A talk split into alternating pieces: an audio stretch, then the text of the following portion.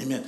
Hey, this morning we're beginning a new series, in particular to kick off this year, uh, Teach Us. Teach Us. And one of the things that I wanted to uh, just really uh, address initially is as we move into this particular uh, series, uh, I want to pose a question to you. I'll start it out by proposing a question. What if there was one thing that you can do? And if you did that one thing really, really well, that would affect and change all the other things that you did this year. See, many times we come to the beginning of the year, we make resolutions, and, and we know that uh, it has been said that by the middle of February, people haven't kept what they declared six weeks ago. And so um, I ask you this question that what if that uh, what you did and this one thing you did well, it would affect and change all the other things that you did. It would have an impact not only on an area of your life, but your total life. And uh, I believe that uh, that was the same thing that Paul really addressed and asked uh, of himself that he had been saved for 30 years, and prior to writing to the church at Philippi, Paul had done many things for the gospel. And you know, he says something like, I have not apprehended, I'm not there yet, I'm not who God has really desired me to be, but he has done a lot for God up until that point. But then he had a greater desire, and he says that if there's one thing that I can do well, and if I do this one thing well, it would affect all the other things that I do. And in uh, Philippians chapter 3, verse 10, he tells what his motivation is. And he says these words That, come on, champions, would you read that with me? Together like you know it is the word of his power. Now, that I may know him and the power of his resurrection and the fellowship of his sufferings, being conformed. So he says that I want to know him. Ah, if I want to, if I if I did this one thing and if I did this one thing well, that I would throughout the course of the rest of my life that I might know him and I might know his power. Oh my God. It's it's like That'll change every other thing about my life that I might know him. And so I humbly submit to you today that if you did this one thing and if you did this one thing well, that it will affect and change all the other things that affect your life. And that is that you might know Christ. If you make that decision today for the rest of this year, that you say, Teach me so that I might know you. Now, there's something I believe that all of us have in common, and the very thing that I believe that we all have in common no matter how long you have been praying, or not no matter how long you've been saved, that I believe that all of us can improve our prayer life. All of us can improve our prayer life. That's the one thing that all of us have in common. And if you're like me, you don't remember the first prayer that you ever prayed. But I do recall one of the earlier prayers that I prayed. And I remember it was in Sunday school at New Zion Baptist Church in Elm Grove, Louisiana. And the Sunday school teacher said to me, he says, Ladell, when you pray, all you have to do is ask God for what you want. And so my, my prayer life began to go, oh God, bless me. Oh God, help me.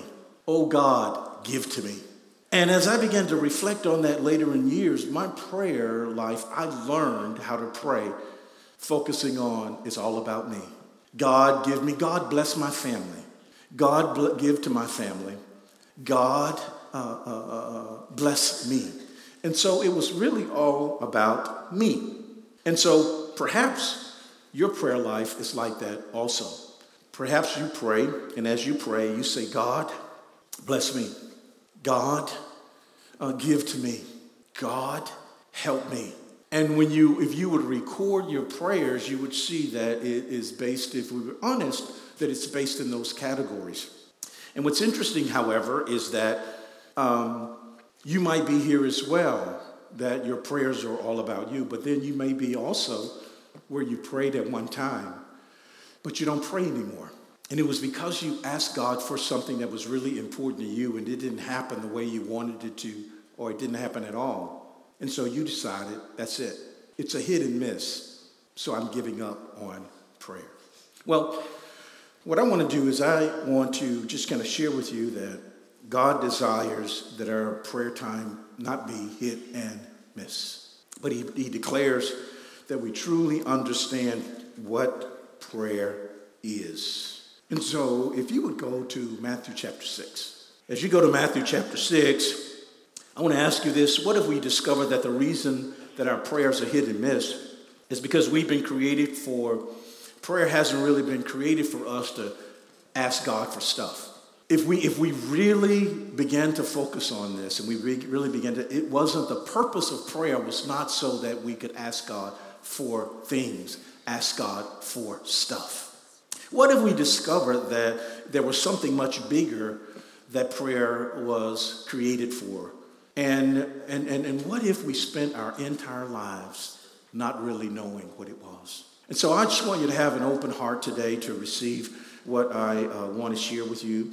And uh, as we ask uh, the, the Holy Spirit to teach us. In Matthew 6, one day there was a crowd following Jesus. And, you know, we look in the book of Matthew, we look in the book of uh, Luke, there was a crowd that was following Jesus. And, and this crowd that was following Jesus Jesus sat on the hillside and he began to teach them. And Jesus taught them, and he says that uh, blessed are the meek. He says, Blessed are the pure in heart, shall they, for they shall see God. He says that if you're sad, God will comfort you. And then he says that if other people lie on you because you're doing things my way, you will receive your reward in heaven. And as he began to talk to them and teach them, that there was a, a man, one of his disciples, came up and he says, Lord, teach us to pray. Teach us to pray. Now, during that time, there was a Jewish uh, group that had been converted, and this Jewish group had been converted uh, over uh, into being a Christ follower. And so they had studied all of their lives. They had studied God, they had studied the Word, they had studied prayer, they had studied this all of their lives. But they came to Jesus and, and they wanted to know how to pray. And Jesus, can you imagine? I've been studying all my life. Most of my life, I've, I've just focused on this. And then Jesus says, and I say, hey, teach me how to pray. And he says that you're not doing it right. Wouldn't that mess up your Kool Aid? and so Jesus, uh, as he talked to them, emphasizing that some of the things you think aren't are important aren't important. And some of the things you think aren't important are important.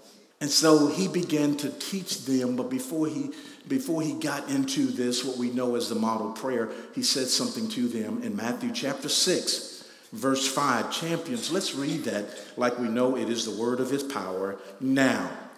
And when you pray, you shall not be like the hypocrites, for they love to pray standing in the synagogues and on the corners of the streets, that they may be seen by men. Assuredly, I say to you, they have their reward. So, the first thing that Jesus addresses here, he says that, hey, what I want you to notice, I want you to pray, when you pray, he says, don't be like the hypocrites. And a hypocrite is nothing more than a person who is an actor on a stage. Where they act one way, but actually they live their lives another way in, real life. It's a, it's a real life. It's not, it's playing a role that is contrary to who you are. And so it's, it's referring to um, an actor, or let's say it like this a pretender. And so he says that, and when you pray, don't be like the pretenders, for they love to pray standing in the synagogues and on the corners that they may, that they may be seen by men. Now, what's the motive of their prayers? Come on, talk to me this morning. What's the motive? Why are they praying? So that they can be seen by other people. So that they can be seen as being so spiritual. So that they can be seen by being so religious in that day. So they to be seen that I'm so close to God that look at the fire that I have. Look at the anointing that I have. And, and Jesus says, that they have gotten their reward. He says that they prayed to be seen, they were seen, and the moment that they were seen, they got their reward. And so one might ask, what's God's gonna do? Nothing. Why? It's because the motive of why they pray, they've already received their answer. And so, first thing that God does is He addresses their motives. He addresses their motives. And he says that there are a group of people who pray in public in the place, and they do it primarily for recognition. Now, Let's look at this next particular verse here verse 6. So he says that don't do this, but do this. Ah, let's read it together now. But you, when you pray, to your room, and when you have shut your door, pray to your Father who is in the secret place, and your Father who sees in secret will reward. Now, now, now, I want you to notice this that Jesus didn't, the Bible never records that Jesus went into a room and shut the door. But what it does record is that he got away by himself on the hillside. He got away by himself. And so, what Jesus is really illustrating is, is not so much a place, but he's talking about a condition. And he says this, and, and he says that when you have shut the door, he's giving them an analogy that uh, there is a secret place, there is a place. And look at this this one verse, if you do it consistently, it will transform your life. And he says that, he, he says that, you know what, when, when you pray, you know, go, go into this room and shut the door and, and, and you begin to pray. But can you pray everywhere? Yes. Can you pray moving around and running around? Yes. Can you pray in the middle of a crowd of people? Yes. But notice what he is saying here. He is saying that uh, if you always are praying running around, if you're always praying between schedules, and when you find the time to just try to connect with me, that it does not produce what I desire it to produce, and that's not the purpose of prayer. Now, let me just give you an analogy. What if Gwen and I, you know, because the Bible tells us God gave us a relationship that He and Jesus had, uh, gave us a relationship that we see here on earth, father son, but then also a relationship that, that He established in the marriage, which is an example of our marriage with Him. So he gives us an, an example. What if Gwen and I, that only talked when we were running around, only talk between schedules, only talk between seeing other people, what type of relationship that would be? And I think that after 33 years of marriage, Gwen and I have a really good relationship. But see, running around and talking and touching bases with each other in, when, when we've got a time in between appointments and between schedules does not create the same intimacy that it does if we just get along by ourselves. See, see, there was a time I remember that Gwen and I, it takes about an hour to get to Galveston, but Gwen and I went to Galveston and went to Galveston. It took three hours to get to Galveston. We didn't stop. It took three hours to get to Galveston. What did we do? See, we live in Triple Lands, but we came 59, the opposite way of where you go to Galveston, but we came down 762. We went down 1424 through Guy. We went down 2004. I see some saying some numbers that you guys are wondering, what is he talking about? We went the back way to Galveston and we were cruising, we were talking, and the whole purpose of us going there was to have lunch together on the water. When we got there, we had lunch together, but how many of you know we didn't come back three hours? We took 45 and hit it straight.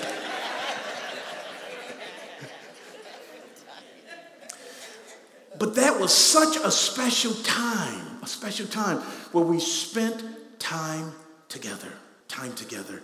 And it was so special, so special.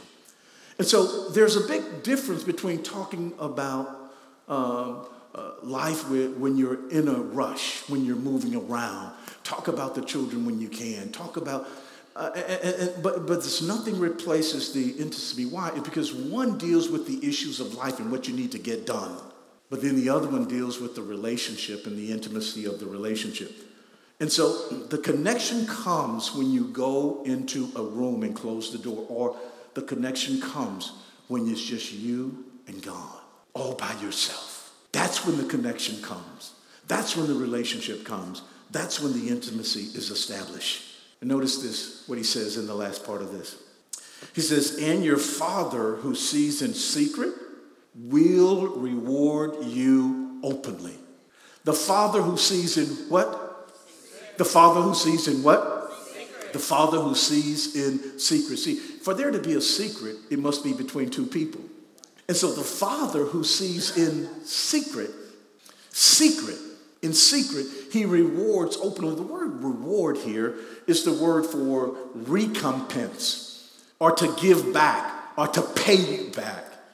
And you know what? My God, if that's what it takes to get paid, if that's what it takes to be recompensed, if that's what it takes to be blessed, is to have an intimate time with God, my God, I'm going to go in the room and I'm going to close the door. In other words, I'm going to get to a place where I'm alone with Him. And then, you know what? When you get into that place where you're alone with Him, then that is the time where you can begin to talk to Him. And you can talk to Him about your finances. You can talk to Him about your issues. You can talk to Him about how you feel. Yes, but He's saying, look, you don't have to spend so much time on that stuff because I already know that stuff. Now, let me just say something. God the Bible doesn't say, he says, when you pray, go in the room, he'll reward you. What he, what he sees in secret, he'll reward you openly. But the Bible doesn't say God's going to answer every one of your prayers. Let me say that one more time. The Bible does not say that God will answer every one of your prayers. It says he gives you the desires of your heart. But it doesn't say that it will, he will answer every one. I'm going to give you a perfect example.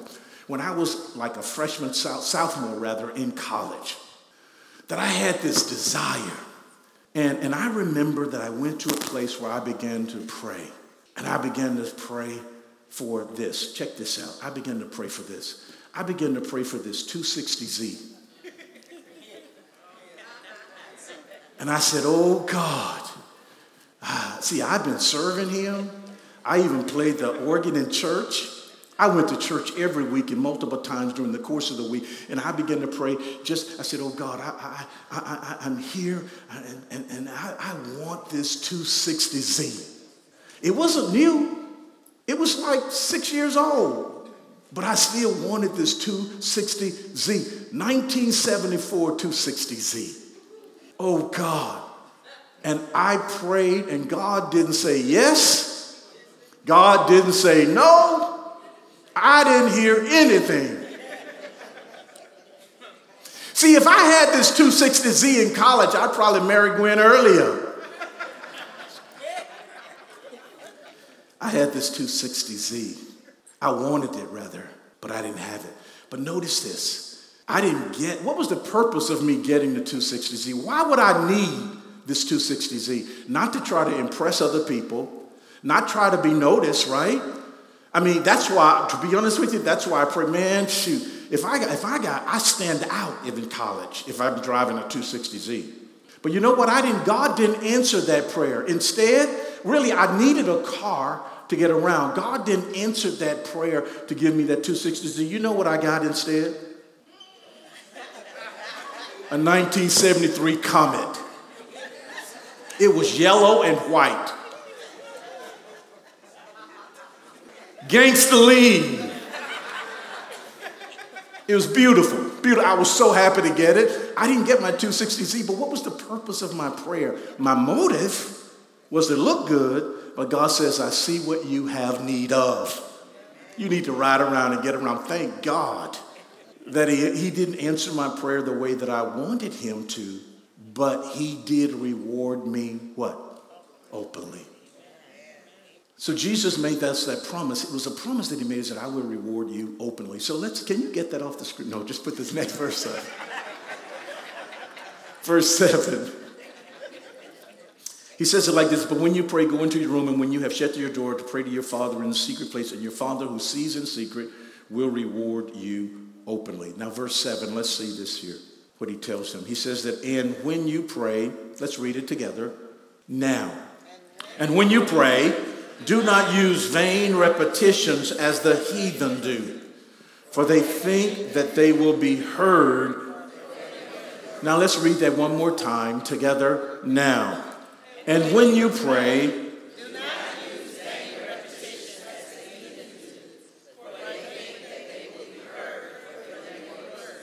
Now, isn't this interesting?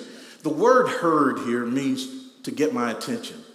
And he says that do not use vain repetitions uh, as the heathens do, for they think that they, they will get my attention because of their many words. And so if you think that you can have to impress God, God is saying that, look, I'm not looking for a specific type of prayer. I am not moved by certain phrases. I'm not moved by the length. I'm not moved by your volume. Uh, no, no. Uh, there, there was a when, when we. Those of you that are younger probably don't know this, but in every church and when I grew up, there was this table in the front, and in the beginning of the church, we used to have what they call devotion, and uh, so the deacons would come down front, and then the deacons would sing. There was no praise and worship, and then a prayer, but the deacons would sing what they called an old 100. You see, uh, and then after. You know, like, I love the Lord, He heard my cry. Ah. Yeah, yeah, yeah. And then, and then they would really get up, long I live. And, and or, or, they would say, um, they would sing a number of different songs. And then in the audience, they, we, everybody would get involved. And so someone would do a, a meter uh, and would say, um, it's getting late in the evening. Sun is going down. And then while, while the, the, the, uh, the deacons are praying, we do that. We join in. And we're, that would be our engaging in worship. And, uh, and, and everybody would join in. Everybody would join in. They would sing. I've been in church all my life I, that I can remember. And so I decided one day, one Sunday service, that man, during the prayer, I'm going to be bold. I was sitting in the audience on the same seat as my mama. And I, and I waited till somebody else did one, and I go, mm-hmm, it's, it's warm now in here. And then I said, it's getting late in the evening. And nobody said anything. Now that messed my Kool-Aid up. I didn't do it again at any point in my, my, my, my serving God. And when we went from deacons to praise and worship, I said, Glory! I was happy about that. And I was just so embarrassed. And maybe I didn't say, and so my brother says, You didn't do it loud enough. So I was saying it to get other people to join in with me, not as a worship to God. And I was disappointed. So what happened? I stopped because things didn't happen the way that I wanted them to happen. And as a result of up, I gave. As a result, I gave up. See, that can happen also in prayer. That you pray and you don't see, and you go, "Man, I prayed in front of other people, and what I prayed for didn't happen," and so you quit. Look at this.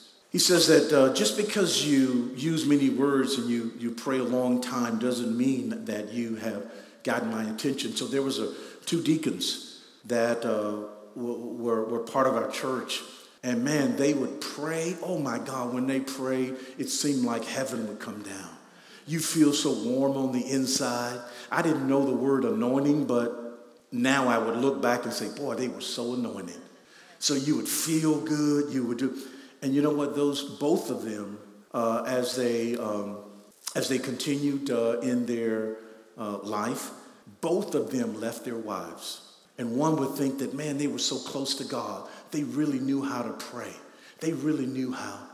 Because, man, they would let it go. Oh, God, thank you that last night my bed was not my cooling board. Thank you, Lord God, that you're my wheel in the middle of the wheel. Oh God, I thank you that you're my battle axe in the middle of a battle. Oh God. And they would, man, it was like, God is just moved. God was, God's like wow, but no. You know what's amazing about that? One of the most powerful prayers I've heard one of the most powerful prayers that I heard was prayed several weeks ago in our Saturday morning prayer call. There was a second grader that began to pray. And as that second grader prayed, it was so transparent. It was so pure. It was so honest before God. And I believe that that was the prayer that God stood up and said, wow.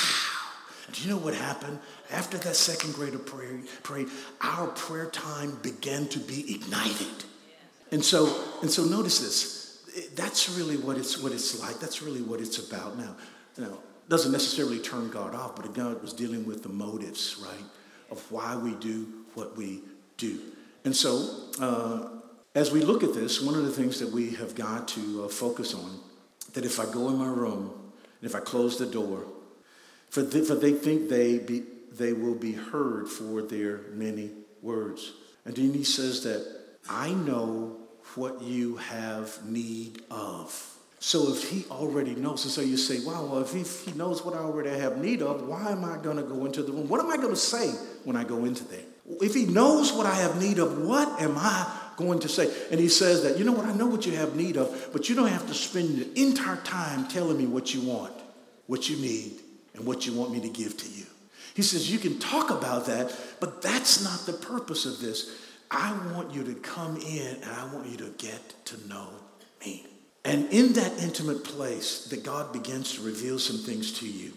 And so if you're saying that, what do I say when I go into a room? And if he knows everything that I need and what I have need of, what am I going to say? And then if, that's a question that you have, then I believe that you're at a point of recognizing that prayer is not about God giving you stuff. If he, he knows what I need, what am I going to say when I go into the room? See, it's not about what you can get from him. It's about knowing him and the relationship, the intimacy of the relationship that you can have together. And you can talk about those things, but that's not the purpose of prayer. And, and, and if we would be really honest, if we recorded our prayers, we would see most of our time is about do this, do that, give me this, give me that, bless me. And God says that that's not what it's about. I want you to go into your room and get into a place where you can get to really know me you can be intimate with me, that you can uh, block out all the distractions, that you're not just talking to me running between appointments and running between taking the kids to school. You're not rushing around, and when you find a little couple of seconds, you know, do, how long do I stay in there? If you stay in there two minutes, three minutes, whatever that is, he's saying that you've got to spend time with me. If we do this one thing, and if we do this one thing well, as Paul says, so that I might know him and the power of his resurrection. If We do this one thing and one thing well. It will affect all the other things that we do in our lives. And when that happens, then the kind of life that God has for you, you'll begin to live your best life. Why? Is because out of relationship comes the benefits of the relationship. And see, we have a we have a responsibility to the relationship and to the extent that you can enjoy the benefits is to the extent that you uphold the responsibility. You're part of the relationship. And then, as the Bible says, that when we um, honor the gifts, that all the gifts that that person has become available to you.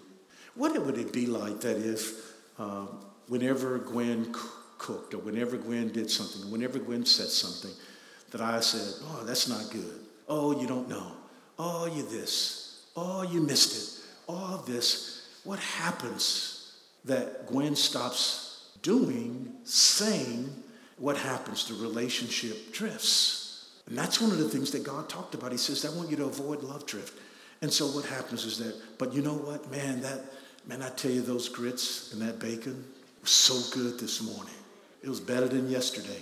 Oh my God, those greens and yams were so good.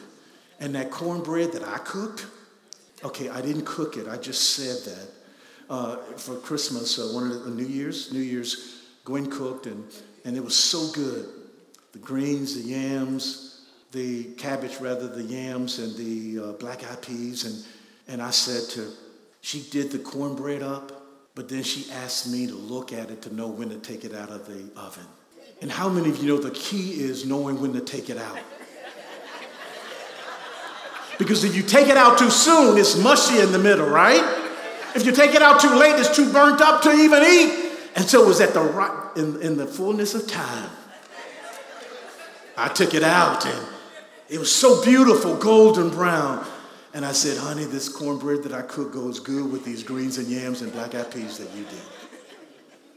And you know what Gwen said? Gwen said, you didn't cook that cornbread. And you know what I did? I kept saying it. I kept saying it. And then other people around, family members, began to say, Boy, Ladell, this cornbread is really good.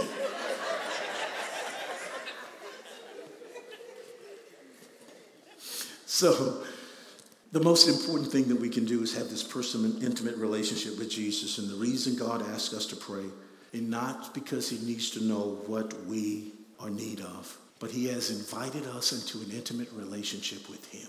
And that's why he has said to us, it's not about what only you do in the public, but it's really about what you do in the private place. Why? It's because everyone has a public face, a private face, face, and a personal face.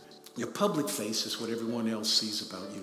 Your, your, your, your, your personal face is what the people around you see, and your private face is what you know about yourself. And God says that it is that intimate relationship that I desire to share with you, and that's the purpose of prayer.